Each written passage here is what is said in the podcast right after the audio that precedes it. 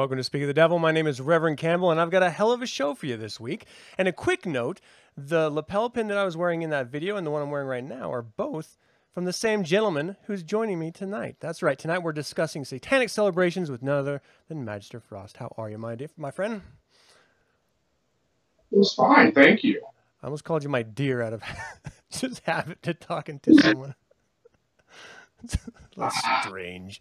Um, first, give me let me uh, give a quick shout out to everyone in the chat room. Thank you guys so much for joining us live. Uh, Stormy, it's great to see you. Dallas, thanks for joining so early. Uh, Gary, Joaquin, William, Wes, my man, how you doing? Uh, Stephanie, it's great to see you. Todd, Shauna, my wife. You're not supposed to be watching this. This is devil stuff. And Dark and Light, good to see you. All right, so again, we're going to be talking about uh, satanic celebrations. So uh, I don't know, let's just start from the very beginning here uh, because I'm sure we're going to have stories that that go along here, which are going to be just great. Because with every satanic celebration is some form of a mishap, some form of unexpected occurrences, and uh, that's kind of the fun of it, I think. So, um, uh, Magister Frost, what do you think is the draw for most Satanists to to attend or to put on uh, celebrations? Uh, it's definitely being around like-minded people. Mm-hmm. um, you look at the fact that, I mean, again, the whole aspect of, you know, when you get into Satanism and everything like that is, is you're looking for other people who think like you. And then as you progress within it, you find people who think like you, but in a lot of cases, they're not local.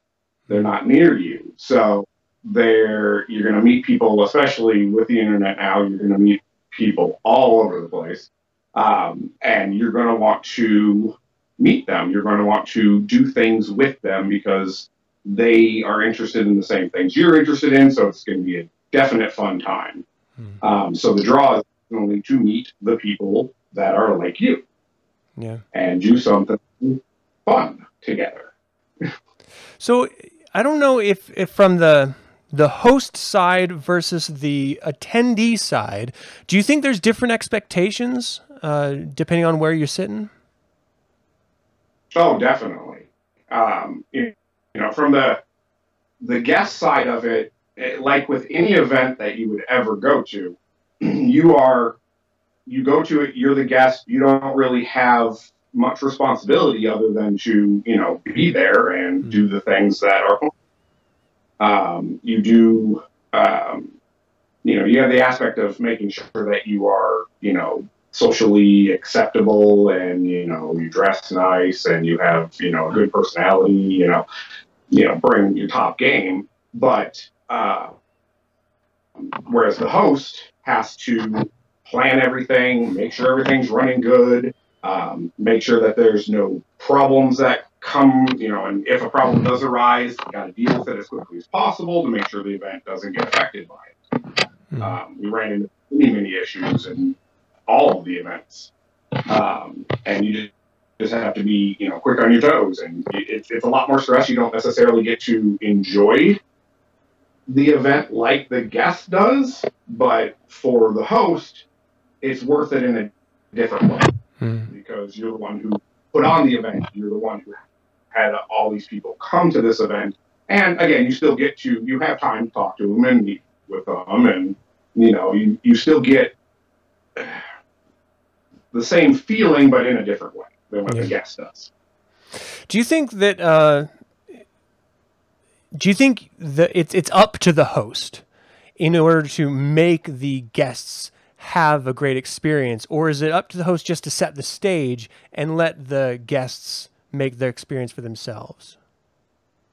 Well, it honestly, if you're going to put on an event, and you're going to bring X number of people to this event.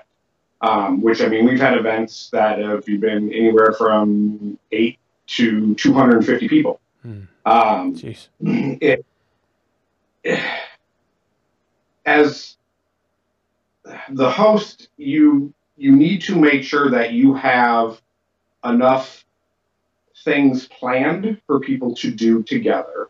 Um, but then you also need to give the people who come time to venture out on their own at the given place that you have planned this event at.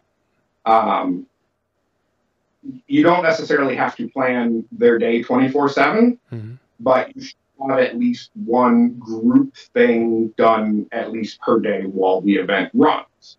You know, some events are only days, some events are a week. You know, we had an event that was almost two weeks long.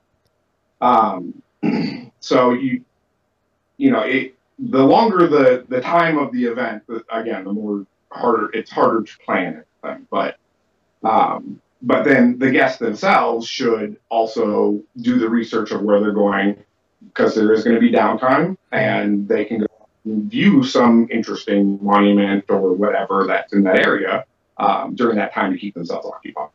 Yeah. And nobody should ever be bored. if, you, yeah. if you get bored, quit while you're. I do kind of feel like if you're bored as an attendee, it's kind of on you. like, I, I mean, you know what you should at least know what is going to be happening every single day or the day of.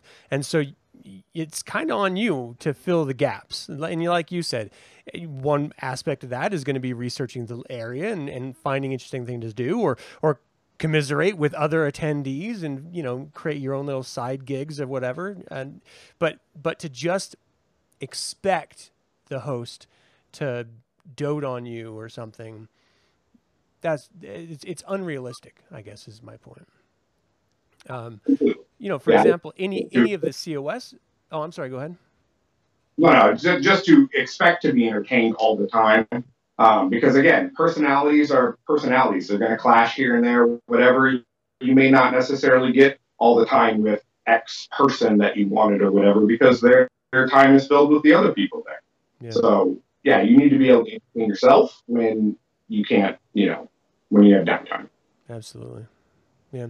Um, so one thing I wanted to talk about is uh, the the ritual side of this because ultimately I think for virtually every, if not every Satanist coming into this um, that is willing to participate in magic of any form, satanic magic, well, then a gathering is really an, ex- uh, an opportunity for a group ritual. And that's this enticing and exciting idea to someone who's never been a part of one before. Um, do you think that that's an expectation of every type of celebration, that there has to be a ritual component to it to make it feel like it's a satanic celebration? No, definitely not.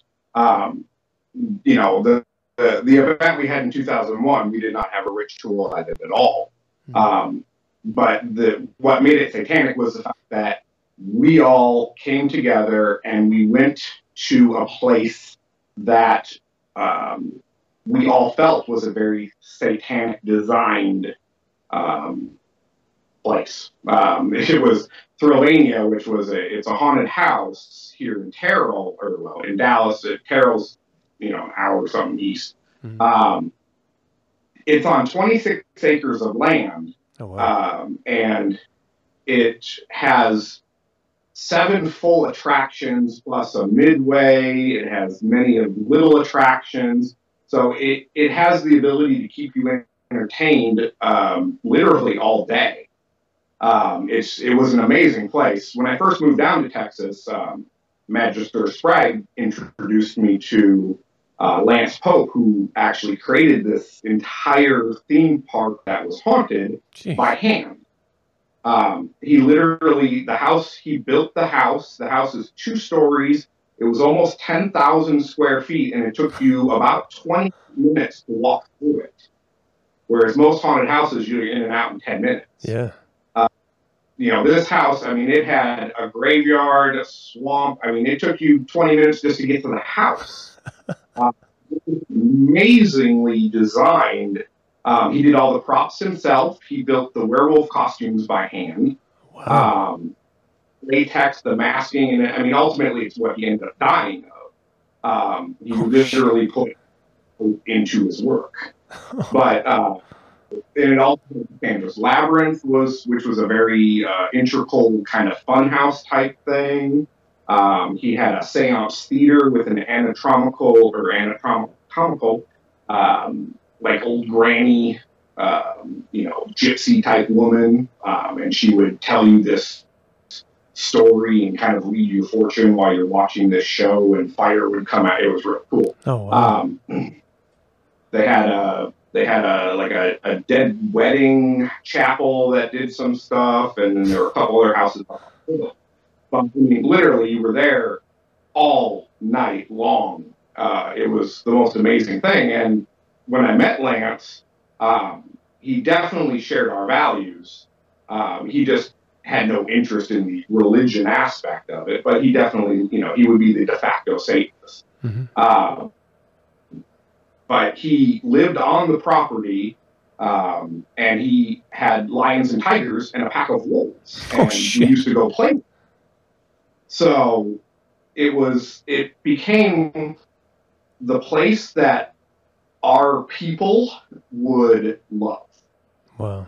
So I to the point where I said, you know what? We need to invite everyone to come experience this thing. And that's what started the 2001 Conclave. Oh, wow. Um, you know, we got all the planning done, got all the transportation, you know, took care of the hotels, everything like that, and then invited all the people. And they flew down, and we had one hell of a week. a whole week, too. But if you look at it, I mean, the ritualization, you know, is greater magic. It's, you know, a, an environment where you are doing something to magically make something happen. But Mhm. if you look at, you know, Doctor always described magic and everything like that, is you don't always necessarily need that. Sometimes the things you do are the rituals. Yeah. It's just not formal. And if you really look how we all came together, the energy that happened that night, it kind of became its own ritual without being a formal ritual. Yeah. Because something was definitely happened that night. Well, we've got some photos that we're going to be getting to here in just a second. Um, I do like that idea that you just touched on as well, that the event itself becomes a ritual, and and ultimately, when you sort of strip away the idea of what a satanic ritual is, it's a shared experience with a common goal, and that is clearly what you had set up and executed with that particular um, experience as well. So, I mean, how could it not be? You know, that's that's really fantastic. Um, what about? Uh, I mean, you had just mentioned like the logistical side of it, of of setting up hotel rooms and and transportation and stuff, and then and then uh, you know having the people show up. So for those uh, out there who may be tuning in or, or at some later time are, are trying to plan their own events, what are some tips you can give? Because if you don't know how many people would actually show, how do you set up the appropriate room size? Or like do, do you put out feelers first to make sure that you have the right block of rooms set aside? Like how do you set that up logistically? Definitely, you put out feelers to a general audience just to, you know, give people this is kind of my idea of what I'm thinking about doing and see if it's something they would be interested in. Mhm. um, because even at gas, you still are, you know, you're still spending money on airfare. You're still spending money on, you know, standard food for your downtimes, or you're spending money on, um, you know, museums or whatever you're going to go to during your downtime. Um, so you have to think, okay, is this event worth it for me to spend, let's say, a thousand dollars for? Um, you know, the fair's not cheap. Um, so you put out feelers. Is this a good idea? Because uh, again, for some people, it's going to be a good idea, but you know, we have a broad-based membership, and they're spread throughout the entire world, and you really have to weigh the cost towards value. Mhm. Um, yeah, it's great to go visit, you know, North Dakota, but uh, there is it going to be interesting for me? Um, that's where you run into it. So you, you definitely need to get feelers for approximately a small amount. Or are people going to be interested in it? Is it a good idea? Yeah. Then from there, I mean, you just have to start going, okay, what am I going to do with these people for how long? Mm-hmm. Um, because you are close. They're going to come to you. There are going to be expectations. Uh, you could just say, hey, yeah, I want 50 people to come over and hang out with me. Yeah, you're not going to get a whole lot of people that are going to say, okay. Yeah. Um, but if you say, want 50 people to come and do this and do this and we're going to do this and we're going to do this and we're going to do and everybody's going to be like oh hey that sounds like a great idea mm-hmm. i would really like to do those things so again the throwing thing it's something that isn't anywhere else in the world so it was something interesting so mm-hmm. you know i put the feelers out and said hey yeah this is going to be a great idea we've seen pictures we've seen video this is someplace we want to see mm-hmm. so from there we just started planning everything. Um, you know, the nice thing with events in most cases is once you find a hotel in your area or something like that, they have no problem blocking out, you know, select amount of rooms um, for your event because people are going to need rooms. So, you know, you don't, you know, pay for it or help them pay for it or whatever. They usually give you some type of a discount for the block of the rooms and they make sure that the rooms are available for your guests. Um, if the small chance happens that you either get more guests or they do something wrong with the rooms, there's always hotels everywhere. Hmm. Um, so that's really not a problem. Um, but then you have to make sure that you secure transportation for all of these people. Uh, um, you know, Thrillvania was literally an hour and 15 minutes from where we had everybody stationed at a hotel. So I had to book out with a limo service um, that actually rented out buses. And oh, wow. we took multiple buses that drove us out there and picked us up. Um, you know, and the problem with being a host in some cases is, is you have to, the way I've always believed it and the always way I've felt is these people are coming to me. Yeah. They're coming something that I have planned. So, in my aspect, I should front the cost for, you know, certain aspects of it.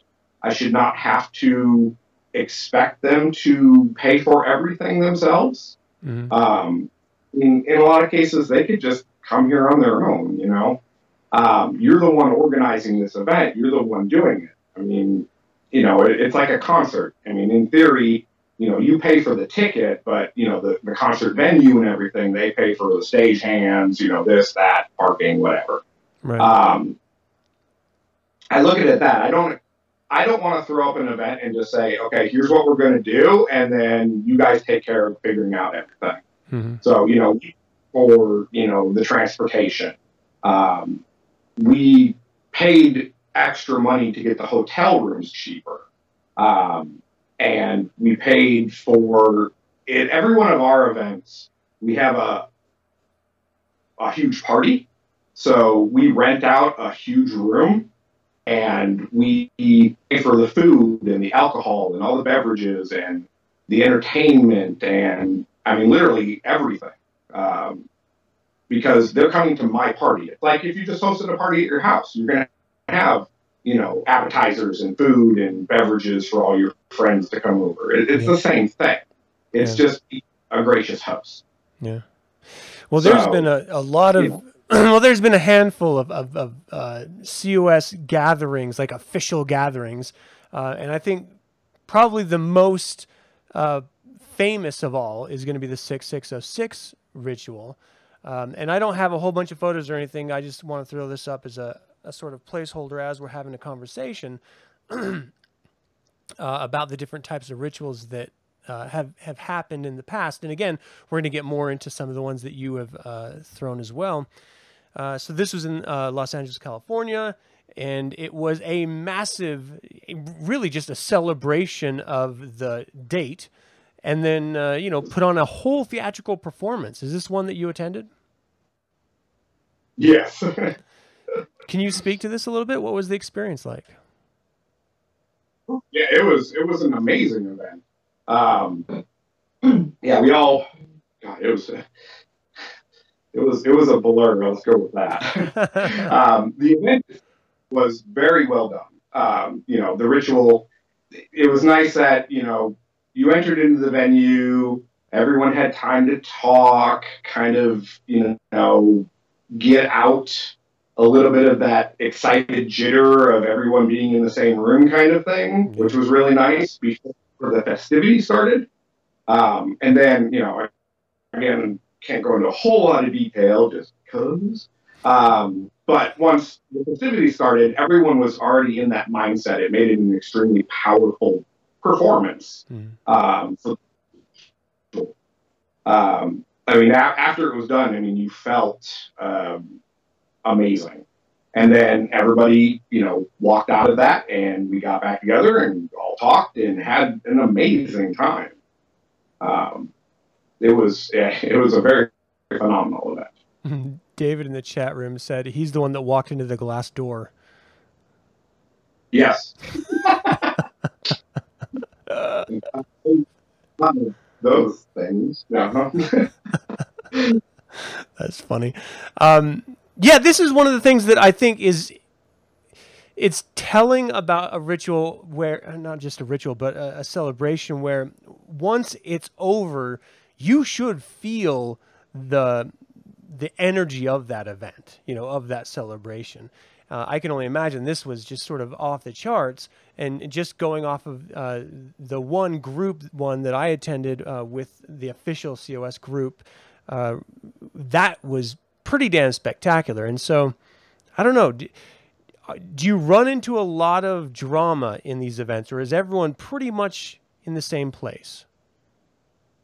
Well, in a lot of cases, uh, again, depending on how large the event is, you've got you know so many different personalities, mm-hmm. and as I mean, we don't all get along. Um, I mean, that's just not an expectation that you should ever have. Yep. Um, so there is drama in certain aspects, um, but I believe it's more contained at events just because everyone is on their best behavior because there are so many people right there. Again, it's completely different when you're behind a computer. It's that whole anonymity, you know, where you can't get punched in the face through your monitor. Um, yeah. So people talk shit, you know, a lot worse than they would in person. Um, there, you know, there's been drama here and there, uh, but it, it, again, it's mostly contained. There's, and it's never at, you know, one of the, I, I would say, planned events or, you know, at the 6606 thing. It, there, there's nothing. Mm-hmm. You know, at the ritual, there would be no drama. Yeah. Um, afterwards, everyone went to the bar. I believe the night after or something, there was some drama. Um, but again, you get a bunch of people drinking, and you know, we're all out on our own, and who knows? Um, yeah, interesting stuff. Yeah, but uh, and then I think a group of us went to you know one of the other pseudo satanic things that was running at the same time, and they caused some drama over there, and those people caused some drama. It was just a mess, but um, but again, these are all people. They all have free will. They all have the ability to do things. You as a host, you try and keep it contained, but you know, it's people do what they do. Yeah, yeah, um, yeah. After this one, uh, there was uh, a couple years later the Hellfire Cave ritual. Now I've spoken to uh, Magister. Um, uh, Magus Gilmore. I've spoken to Magister Nadramia. I've spoken to uh, Magister Lang about this particular event. Uh, I talked to um, uh, Reverend uh, uh, Palmer and just people who had been there at the time or around it. And that sounded like a pretty stellar ritual and some pretty silly hijinks based off of it as well. is that one that you attended? No, that was not one I went to. But yes, from the stories I heard, I mean, I, I in a cave. Hello. Um, it, it, was a phenomenal event from the stories that I heard also. But yeah, yeah it's not one that I attended. Yeah, I, I really love the story that they were going to have this guar phallus that sprayed over all of the congregation during the ritual and ended up like breaking and like shooting across the room and stuff. Like, this is, I mean, you know, we're, we're talking about uh, have, having and planning these uh, sort of celebrations, and ultimately, you have to sort of, you know, take these strange occurrences that are going to crop up, whether it's a person acting out or whether it's a, a, a system in place that fails. I mean, you have to be able to move on your feet and address the issue. You can't just sort of go into a corner and huddle in a fetal position and hope it goes away you know so i, I think that's also a, a measure that people need to have when considering planning a ritual are you capable or a, a celebration are you capable of handling it if shit hits the fan like can you maneuver yeah. you know uh, situations that pretty much you know puts the the host on the spot mm. um, but also if you can't handle the the shit that when it hits the fan uh, in most cases, if you go to ever plan another event again, people aren't going to show up because they're going to remember their time at the last one. Yeah. Um, it it gives you your difference between a good host and a bad host because not every I mean everyone wants to throw a party, of course. I mean they're amazing things when you hear the stories about them; they're phenomenal. Hmm. But not everyone a party. Um, there's you know there's some people who can plan it, and there's some people who can't. Yeah. It's which one you want. If you come to the conclusion that you are going to plan a party, you plan it and it goes poorly, your best aspect is either one, figure out how to plan a better party next time, um, or just let someone else do it and be the guest because mm-hmm. you can still take time. Because as a host, it is stressful, and you have to be. If you can't handle it, then people aren't going to come to your events and disappointed and it looks bad on you. Yeah. Well, ultimately, when we're talking about celebrations, there's there's kind of two types. There's the the private ones that an individual member puts out, and they can invite whomever they like, and then there's the organizational ones, the official gatherings, you know, two of which we've already spoken to, um, where every COS member in good standing is welcome to join, and usually with a plus one or a significant other. Um, and because they are such big to dos, because it takes so much planning to get so many people together, you have to sort of look ahead and, and really do this planning months and months in advance just to make sure that everything falls in place and there's not a lot of last minute issues popping up. Uh, I remember uh, the Church of Satan's year 50 celebration in Washington, D.C. That was a really great one where, you know, we definitely were planning months in advance and you get there and there was a couple events and, and that was kind of it. There was a dinner and then a ritual, but it was being in the presence of all these other individuals that you have interacted with online, uh, over the phone or in person before, together, this collective experience that as Satanists is very rare. I mean, it doesn't feel like it now that we have the internet and social media, but Satanists don't normally hobnob and hang out all the time together. It's very rare to get, again, you've already touched on it, where we just have different lifestyles and opinions, and, you know, sometimes it can rub each other the wrong way. But to be in a group on those rare occasions and collectively as an organization celebrate whatever that is, it's a pretty spectacular experience, I'd say. Um, and though the year 50 celebration was much more of this sort of stripped down affair, certainly compared to the 6606, but it was also a very much stripped down affair compared to the next year in 2016 of the 50th anniversary celebration. And so there's a little bit of, uh, you know, uh, strangeness in that, that, you know there's a year 50 and then a 50th year celebration back to back but uh, the year 50 i didn't attend uh, or i'm sorry the 50th anniversary that was in poughkeepsie up in new york i didn't attend that one were you did you visit that one no sir yeah i've heard, yeah. I've heard great things about it but yeah, with xander being born we were limited on traveling at the times yeah, yeah understandably. that and that's exactly why I didn't go either. Is because I had just gone to DC the year before, and I was just like, you know what, I gotta spend some of my money on the family. you know, I can't always just go play play with it all. But um, I didn't hear anything negative come out of that one. We had one incident in the one that I attended uh, where it was just one former member calling out a current member. like out of nowhere, which was really strange. Um, but it didn't lead anywhere, and it just sort of like was diffused immediately after, and so you know life just sort of went on. Um, but to speak to the point that you had made after the 6606 celebration, where there was this sort of energy in the air and everyone just felt really great, um, it was the same situation after this um, year 50 event in DC, where you just you feel amazing and being able to share time with people that you don't ever get to see is really refreshing. But I have to say, after two days, I was very ready to leave. like, I was just, you know, what are you like this too, where you can only stand people for so long? Like a week is a long time. You, you would have absolutely hated being at the 2005 event I held.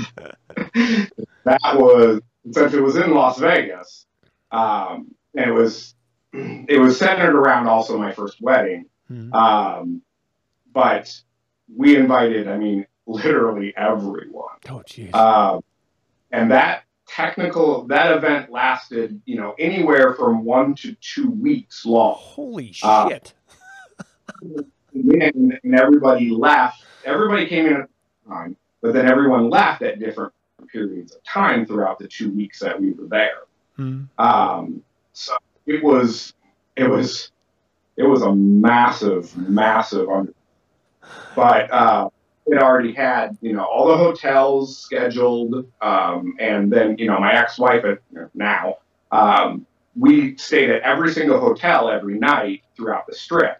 Oh, so it was wow. a different hotel. Um, so other people had also moved around different hotels.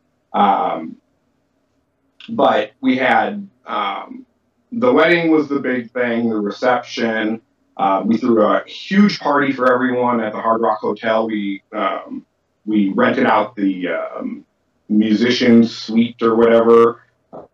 Um, it's like God, it's almost half a floor by itself. Damn. Um, it's at like Guns N' Roses trashed and everything. So.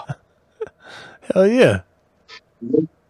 Uh, um, and we had a huge party there. Um, and then we we did you know a bunch of sightseeing together. Um, we went down and we you know took over entire lounges and just had it was basically just Satanists only for the most part. Mm-hmm. Um, and we all sit down there and we would literally talk until the sun came up. Wow. Um, one night I sat down there with uh, Magister Nemo and, and we talked for close to nine hours before what? we realized that we had to get up early in the morning with you know, later, and we're like, oh, cool. but you you lose you lose track of time when you're around you know the people that you've talked to and you get to meet them and the energy's flowing and you lose track of time. It, it's it's an amazing thing. Hell yeah. Uh, Nine but, hours. Yeah, that forever. So yeah. after the, the two weeks, I never had a problem with it because there were so many people there. Um, there was so much interaction. There was so much energy. Um, I really did not sit there and go, God, I wish everyone would go home because I do my own thing or whatever. We all enjoyed doing the same thing. So anything we had planned, there was always a group of people that, oh, we're we're in, let's go. Yeah. And you'd experience it with all those different minds, mm-hmm. and you'd see things from different perspectives. Um, it was it was phenomenal. But I, I, mean, I know some people that you know after a period of time, it's I need to recharge and, and be alone. You know. Yeah. And I'm an introvert by general. Um, I can't handle, you know, in a lot of cases, I can't handle a lot of social interaction. Um, I have to recharge. But when I'm around other Satanists in these, you know, events, um, it's not effective for me. I, I, feel the energy, I feed off the energy, and it just becomes something amazing, and it could go forever. Yeah. well, um, this was the last, uh, the 50th anniversary uh, official celebration that we've had. Um, that was sort of organizational, but again, you've been speaking about some of the private ones that you set out, and you sent me uh, some photos from the 20, 2001 Thrillvania experience. Um, can we look at some of these and uh, you tell us what we're looking at here? I'll sort of describe it because you're on the other side of the camera here, but it's the birthday cake. Yeah, that was the um, part of the 2001 event um, that we had. It was that event was actually a very select group. Uh, we had about 30 members come down, but it was mostly all hierarchy. Mm-hmm. Um, so um, Magister Barton came down with Xerxes. Um, you know, um, H.P. Gilmore, H.P. Nadramia, um, tons of magisters and priests and of all various shapes and sizes. Mm-hmm. Um, but the cake was it was because it was Xerxes' eighth birthday. So nice. um, we had the party that we threw for everyone, um, which you'll see other pictures from the party. But um, we had a birthday celebration for him. That's great. High holiday for the young man. All right, so now, right now we're looking at a, a very young you with uh, high priest and high priestess. looking very, very young. So when was this? Also at the party. Mm-hmm. Um, that was just, you know, everyone, when you, you got everyone together, you all got to take pictures of each other.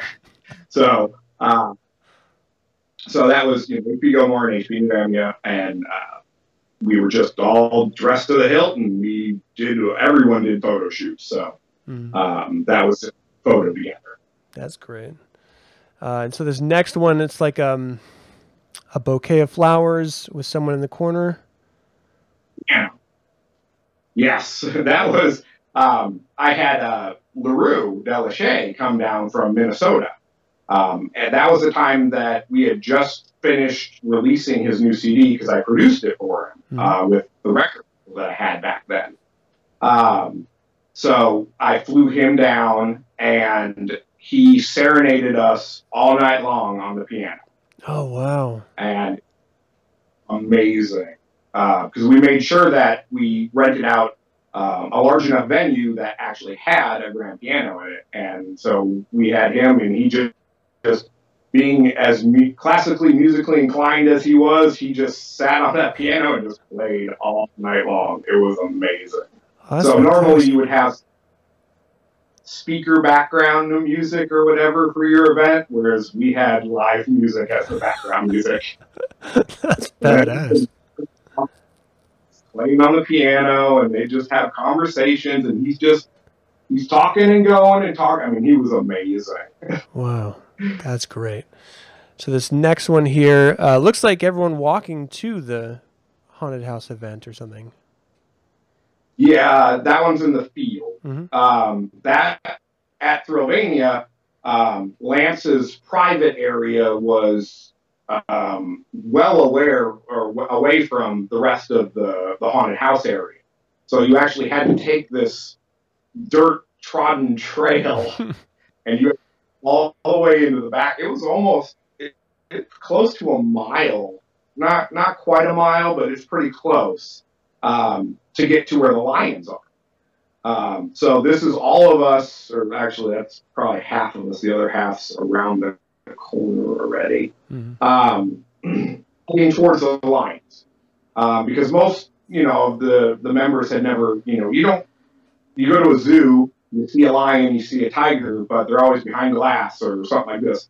In this case here, everyone got to touch them. Oh shit! So you had a hundred pound African male lion leaning against the bars, and you got to put your hand on him and just feel him breathing, oh. and just. And then, I mean, there's times that I went in and you know you, you can play with the tigers because they're still babies. Yeah. Um, three months old, they're I mean still massive things, but they're not super dangerous. Mm. Um, so everyone, uh, you know, kind of play with the tigers, and the wolves were completely friendly, so everyone got to play with the wolves. but just 900 pound African lion breathing on you was phenomenal and an experience. That's heavy, man. um, that was during the day before the haunted house opened in the evening. Right. So the image I'm looking at now, I'm not entirely sure what I'm looking at. Um, there's a building in the background with a bunch of fence posts, like Yeah, that's Cassandra. Uh, when, when we first got off the buses, um, that's where they dropped us off. Um, so then Cassandra's Labyrinth is the building you're seeing behind you, which is the funhouse area, and everyone is congregating in the beginning uh, area so we could tell them what was going to happen and what we're going to do. Hmm. So uh, it was our congregation place to start Nice. the event. Nice. And then I've got someone breathing fire. Uh, and that is Magister Sprague. Again, Oh, he knew Lance.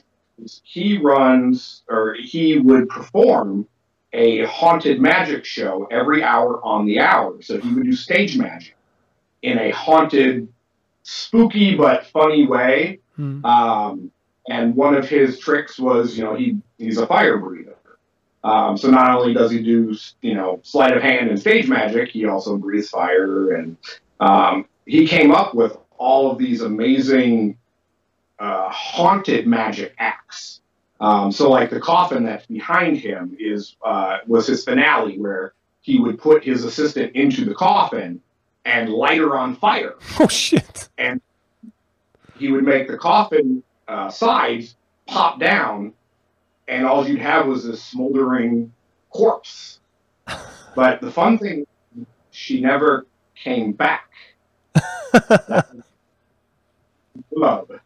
So, but again, you know, the next hour you'd see her again. But, um, you know, the end of the, the magic trick wasn't to, you know, show your assistant all well. It's to, you know, she died. so, That's great. and he, he, you know, he would bring somebody up on stage every, you know, every performance and do something super scary because to watch the, you know, patrons' expression when they're about to be beheaded and they don't quite, you're, you're in a haunted theme park. You're being chased by, you know, costumed people. Hmm. and all of a sudden now you're up on stage and this guy is going to literally behead you. Is it real? It? I mean, so the, the reactions you get from some of the people are hilarious. I mean, they get scared. Yeah. And you're like, well, he killed you. There would be cops involved. They get shut down. You, you got to think. But it, it's great to how the people get involved in the act. Oh, that's great. It was a lot.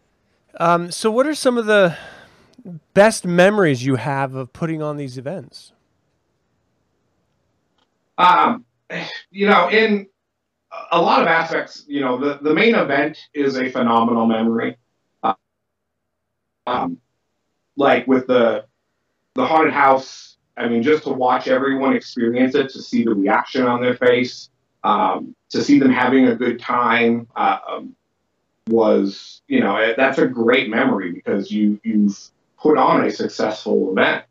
Mhm. Um, but I think in a lot of cases, my best memories for the events are the the straight one-on-one conversations you have with the people that you've known for so long, but you may have never met before, or you only get to see them every once every couple of years. Mhm. Um, I think it's more the the bonding time, um, or just the or, or the we had a we did a dinner at a, a, a very fancy restaurant here in Dallas called Del Frisco's, and just to put thirty people around a table at the same time in a place that are all Satanists and watch what happens is phenomenal. It's probably my best memory. Because like we're all sitting there, we're having conversations, we're eating dinner, and we're doing stuff. And the the wait the wait staff is coming and they're tending to our every need and everything like that. But there was one waitress that she kept reaching over Magister Nemo's shoulder to you know put down this plate or put down this cup or you know do this knife thing or whatever. And he started to get kind of annoyed with her because she kept choosing him. So he ends up taking his napkin and he molds it into a bunny rabbit. And then he sticks his knife into his hand with the bunny rabbit, and every time she reached over, he put his arm up and pretend to stab her. It's just watching this unfold, and she is completely unaware of it, and we're just. I mean, we died laughing because you you got this, you know, who is the greatest guy and he just builds this bunny rabbit out of his napkin, which was super cute, and puts a knife in there. was I mean, you don't. It's not what you plan; it's what happens when you get all these amazing people together in the same spot, yeah. and you just watch the personality unfold.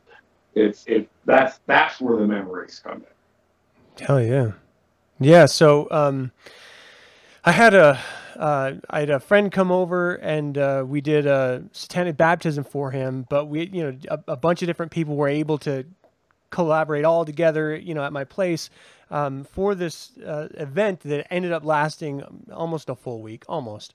Um, and it was just like day after day of shared experiences whether we went up into the mountains hiking or we went through uh, a memorial park or you know we we did the ritual itself or dinner and barbecue and it was just like this constant evolving experiences and as we shared more time together and we got to know each other better you realize that the connection was shifting and changing like right before your eyes, which is really interesting because at first, whenever you meet someone for the first time in person, there's a little bit of distance and awkwardness. And by the end, everyone was hugging and, you know, sort of genuinely missing each other as they're leaving. And that, I think, is the most powerful part of all of this is that you never expect to make dear friends you just expect to have, you know, oh, well, that's another Satanist. We may have something in common and we can chat for a little bit. But being able to just naturally evolve into dear friends is something that is pretty special about this whole thing because I don't know about you, but it's hard for me to make friends. And this was just like instantaneous, you know, with handfuls of people. Um, is that your experience too? Oh, most definitely. I mean, yeah, I mean, hard to make friends is a That's an understatement. um, but I think more of I don't want to make friends. Mm-hmm. Um, you know, definitely through life as you you know in the city you're in or whatever, you have the opportunity to make the friends. I just run to the aspect that I don't want to because it's not worth my time. Mm-hmm. Um, the things that I have made in the organization are worth my time. I would rather spend my time on those people because they are of greater value to me than you know Joe Blow on the street. Mm-hmm. Um, you know, you know, in my environment here, I have very select people. Um, very few people ever are allowed inside this house. Um, but you know, I, I have acquaintances where I will talk with people outside, but they are not in my inner circle. They don't know the in and outs of my life. Whereas the people in the organization, do know the in and outs. And, you know, there are, you know, select members of the organization that are fully welcome anytime they want mm-hmm. um, because that, that bond. And, you know, they're of the like mind that my energy is very well, you know, used on them as opposed to somebody else. Right. So, you know, it, it is of more value. It is more beneficial, you know, to spend your time with these people yeah. One of the, uh, and, and we've spoken to it in general terms earlier on. One of the drawbacks of these is that you will have things happen that you don't plan. They just sort of mishaps. Um, do you have any of those you'd like to share? Um, oh God. Um,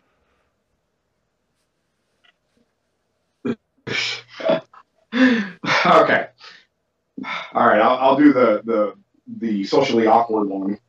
Um, there was a we had a smaller uh, again the 2001 conclave and the 2005 were the large events, mm-hmm. um, but over the years we've had smaller events, uh, also at Thrillvania and you know at other places around Texas.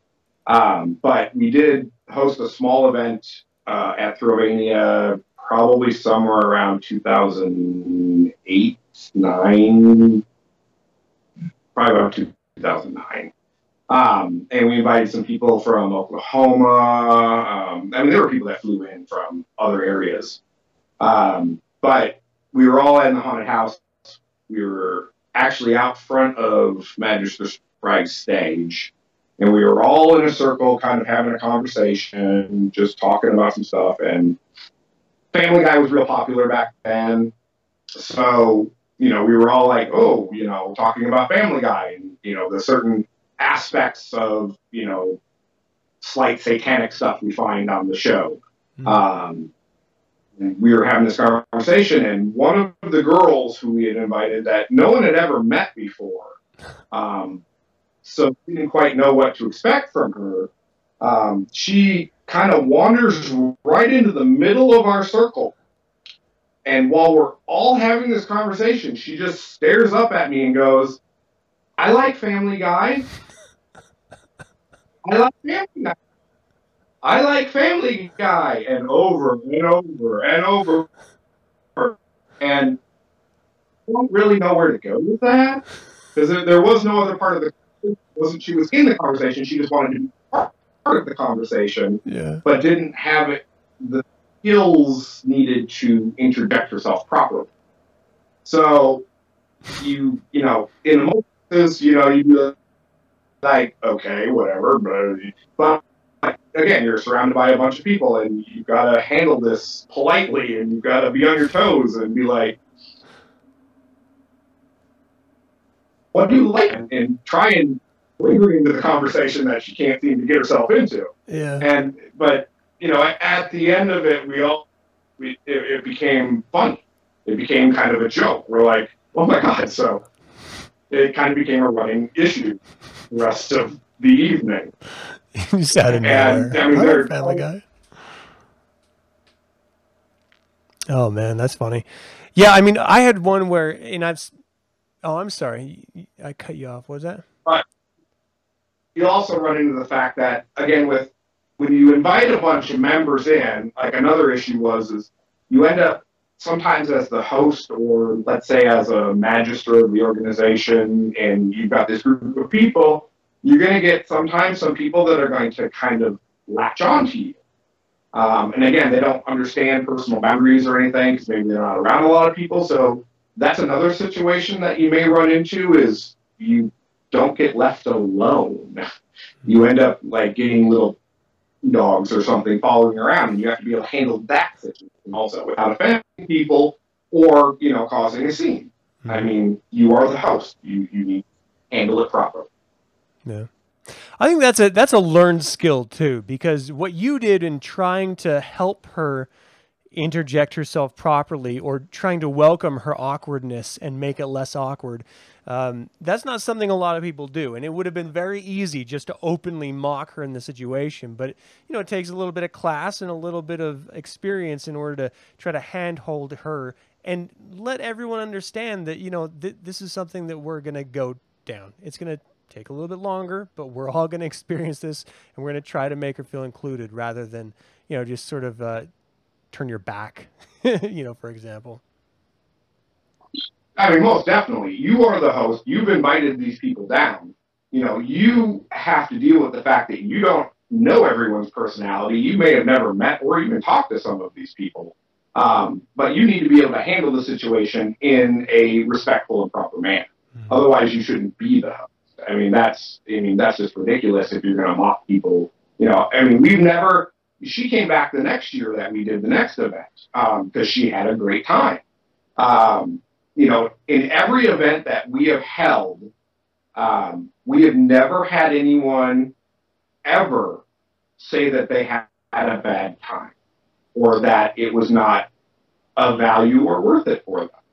Um, we've had, I mean, everyone is like, when's the next one?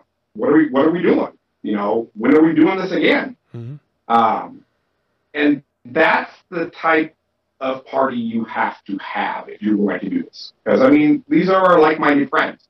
They should all be treated as friends when you're hosting an event.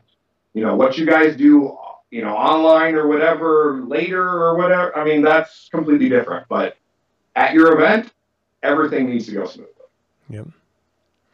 Well, I also want to make sure that we we clarify for people that if you are considering putting anything together, don't let your fear dictate whether or not you do it. Just make sure that you have everything planned out and you're prepared um, for you know what could happen. And then you know the other side of it is ensuring that um, you've reached out to people and you have confirmation that people are in fact going to show. You know, there's nothing worse than than not getting firm yeses and then no one is there and you're just sort of sitting there or, or just one person shows up because you weren't clear about a time or a place or something. I mean, you want to make sure that again, as you had just mentioned, everyone has a good experience, and that means communicating effectively and clearly about what is expected, what's going to happen, when it's going to happen, and what uh, you know what people need if they need to bring something, for example, as well. Uh, certainly, if there's like a ritual or something, you need to bring your stuff, you know, your robe. yeah, in in Las Vegas for the ritual we had in Luxor um, with everyone, it was extremely impromptu, and we had very little supplies.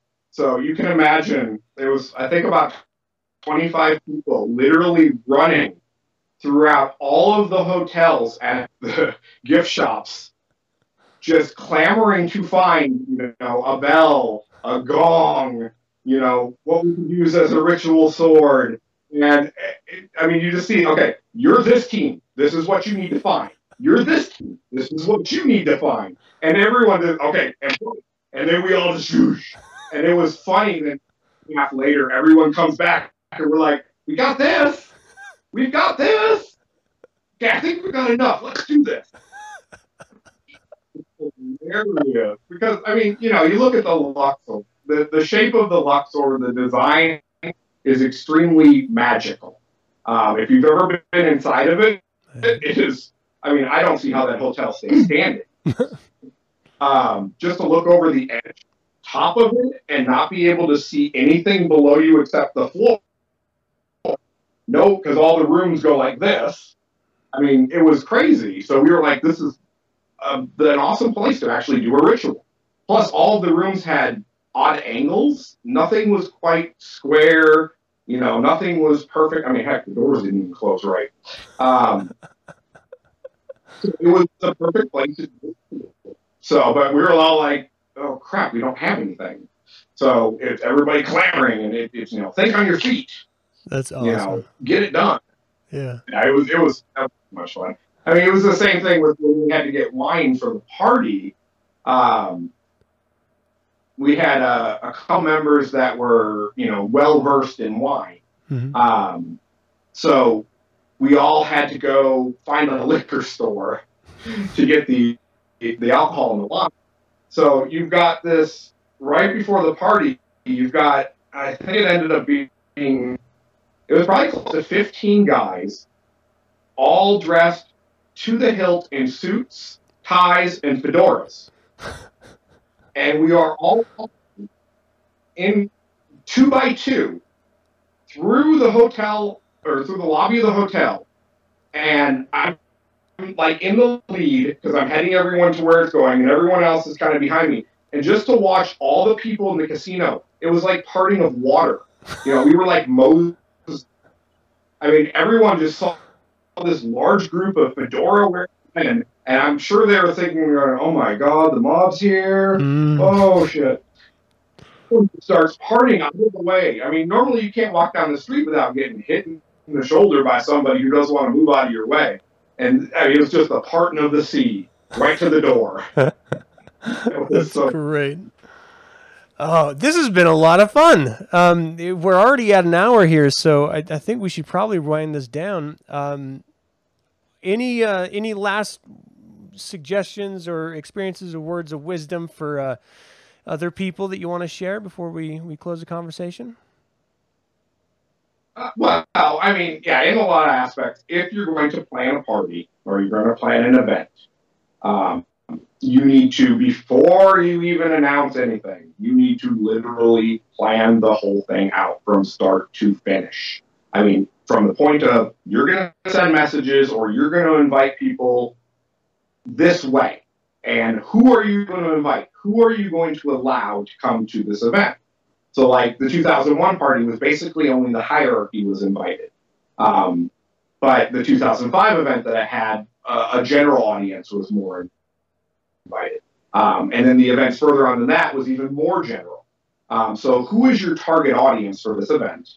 Um, because you need to plan around the types of people that are going to be there. Mostly for us hierarchy members, we all know each other. We've been around. Um, we're all pretty comfortable with each other. So having a hierarchy only event really doesn't take a whole lot of planning mm-hmm. um, as far as interaction. But you start including, you know, newer members, or let's open it up to all COS members throughout the world. That right there a major planning because you have no idea who's going to show up. You have no idea who's going, who they're going to bring. Um, if you allow a plus one or a plus two or whatever. Um, so you need to plan that event and every single step of it to the end before you even invite a single person.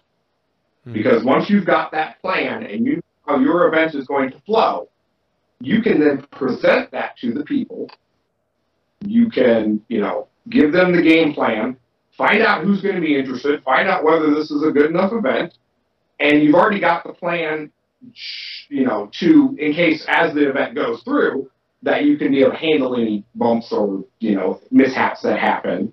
Um, you also will know people that are there, so you'll be able to handle all that. Um, but you also need to plan something that's worth going to. Um, I mean, it needs to be amazing. We don't do small. You know, we don't do fast. I mean, that's that's the other people. Um, we do it. We're the elite. I mean, that's what it is. So you plan an event that is an event, um, and understand that you also need to plan an event that you're going to spend money on you cannot expect all these people to just do everything for you. Mm-hmm. That's not hosting an event. Then that be a guest. And at that point, you know, you also need to just enjoy the event. Enjoy the people that are there. That's the whole point of getting everyone there. It's really not to go see the thing, it's to experience the thing together. Right. And the different personalities, yet the like mind. Um, it you know if you can pull it off, it's an amazing thing. Um, and it can be small and it can be large. It, it's really up to you. Yeah. Um, the small events are great also. Mm-hmm. Yeah. Yeah, for sure. Um, well, thank you so much. At the very beginning of this, someone in the chat room was uh, uh, half teasing that we were going to be announcing a special uh, ritual event, a satanic ceremony together since we are having this. So uh, you guys are in luck because we're here. no, we're not going to announce anything. Sorry. um, it's just been a really wonderful opportunity to discuss satanic celebrations with you, sharing in uh, your experience uh, through the stories and your recollections, and you know, it's it's it's part of what makes. Um, you know, we always say with membership uh, comes benefits, uh, and and sometimes when you get an opportunity to attend these satanic celebrations, whether again it is an official event or it's just a, individual Satanist putting it together, it is a very special thing, and I've never heard of anything going so badly that they would not want to attend another one. And so, uh, if you do get an opportunity, it's not going to be an everyday thing. It's not going to be once a year thing, which is why they're special. Um, which is you know why when something does pop up, you should probably pay attention because it's going to go and you're not going to be able to, you know, have those shared memories like everyone else's. Um, and you're not going to know what I like Family Guy means ultimately. is what I'm getting. And also, we forgot. Um, when you plan your event, it is also very important not to plan it around someone else's event. Yep. Um, a lot of us, we all like to plan events, and sometimes we end up planning the same event in the same year or something, and then you're forcing everyone to pick and choose whose event they have to go to because in most cases, most people can only go to one event a year or one event every few years. Mm-hmm. So make sure that you plan your event when no one else is planning it. Yeah. So you're not forcing people to. And that's the other side but, of it. Yeah, too. but you know, where it's just you know, we can get together, mm-hmm. and then we'll just not let in. yeah. we'll just do another video about what we experienced. That'll be the official event we're announcing. We're going to have a great event, but no one's invited. Suckers! All right. Um, well, thank you so much. Can we uh, uh, give a quick shout out? You've got a nice little necklace there. What's that? Your necklace. That's my teaser. Because you'll notice the color that we don't carry yet. Yet. But soon. All right, everyone, pay attention. Uh, Satan me. That's where it's going to be when it's available. Um, and, and also shout out, thank you to my lovely camera woman. Yes, I heard her giggling. Oh. Yes, yeah, giggling. my, my, my background giggler.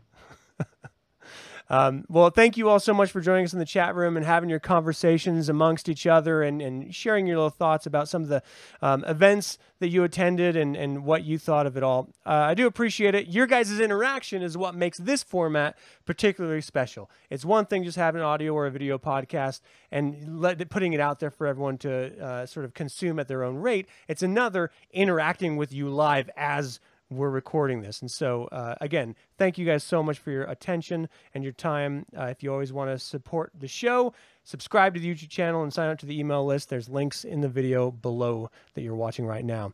Uh, Magister Frost, it is always a pleasure. Until we can speak of the devil again, hail Satan.